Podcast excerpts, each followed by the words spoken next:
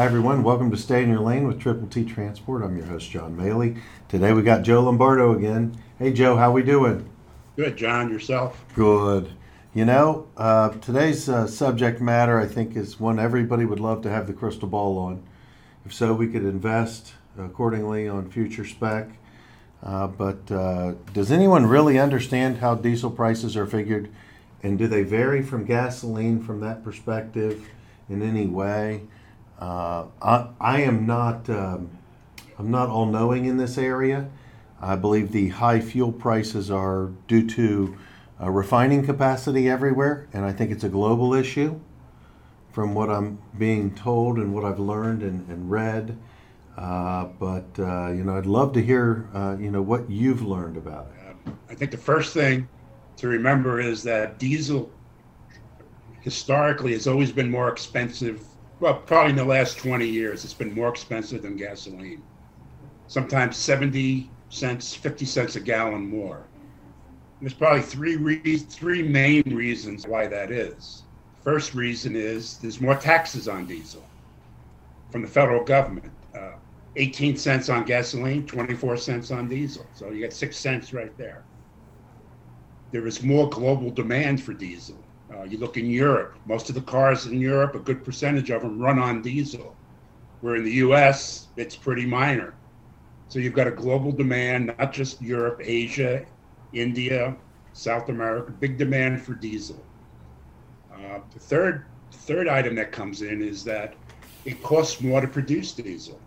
Uh, if you remember, John, back in 08, 2010, they went from low sulfur diesel to ultra low sulfur distillates. Mm-hmm. And that's a more expensive process. It costs more to process diesel. So you add all that together, plus you mentioned refining capacity. Um, just some numbers that I was looking at earlier today. In uh, the 1980s, there were over 250 refineries in the country. Now there's 124 total. In 2016, there was 139 refineries. So you're 15 less from only five years ago. Um, the Northeast is in a, a, very tenuous situation. There's only seven active refineries, where at one time there was over 20. So you've got less refining capacity. And again, refineries, I mean, there's been merger and acquisitions. There have been environmental issues with, with refineries. It's, it's tough to get a permit to operate a new, new refinery. Plus, refineries are probably the most expensive asset that an oil company has.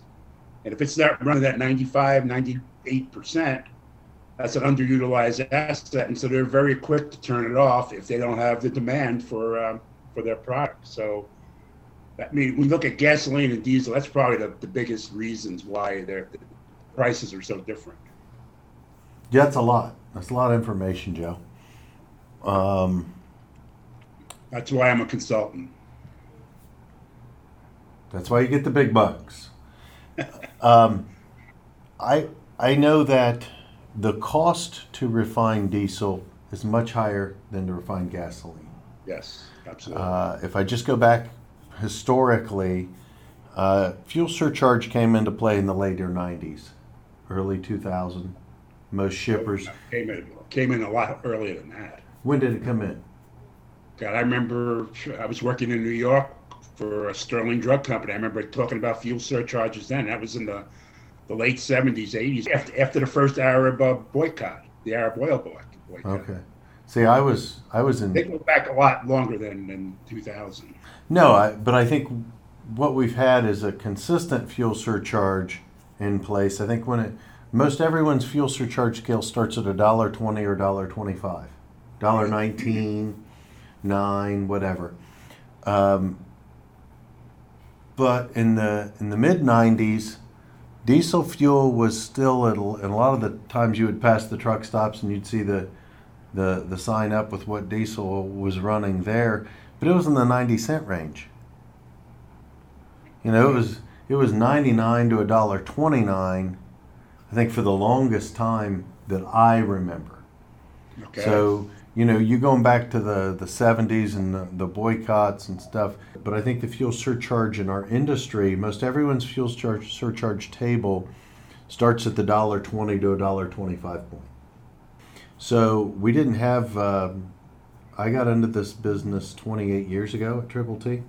We didn't have a fuel surcharge in play when I started the industry. So we weren't billing it. We we didn't have it in play, and there were many shippers in the late 90s and, and into 2000 that were still trying to avoid fuel surcharge Right. not not paying it, you know. So we would still add it in, then provide them an all-in rate, right? We would provide them a, a number that was fully encompassing. But um, we had shippers back then even telling us we don't pay fuel surcharge.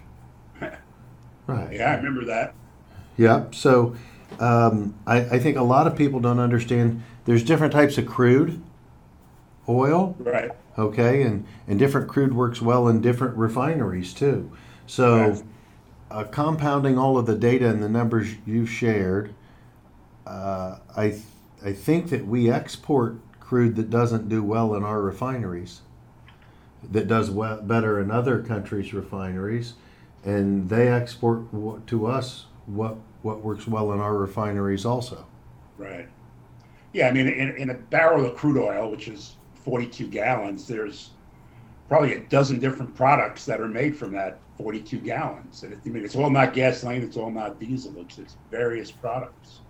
right what is it um, what's the percentage how many gallons of diesel do they refine down out of the 42 Well, out of that 42, the gasoline is the highest at 19 gallons. Now, I'm going to round these up and down. Uh, diesel's at about 12 gallons. Jet fuel's about two and a half. Heavy, what they call heavy fuel, which is what what what container ships and maritime work. They that's what they run on. You know, you you've heard the term bunker fuel. That's the real heavy, thick fuel. That's about two and a quarter gallons. Asphalt is a petroleum-based product. That's about one and a third gallons. And you've got uh, hydrocarb hydrocarbons, which are uh, uh, you know like propane, butane, those those types of gases. And then you got all other, which is about four and a half gallons, which is uh, you know fe- petroleum feedstocks, what goes into plastics and, and all that, other other distillates. tires and then there's Yeah, tire, anything anything that's petroleum based, yeah, plastics, tires. So you know, for our for our listeners to understand, um, I I believe what we're seeing is a global volume from a refining process. I think that the, what I read the other day was petroleum companies used to bonus and pay plans were structured around drilling new wells, hmm and that's no longer the case.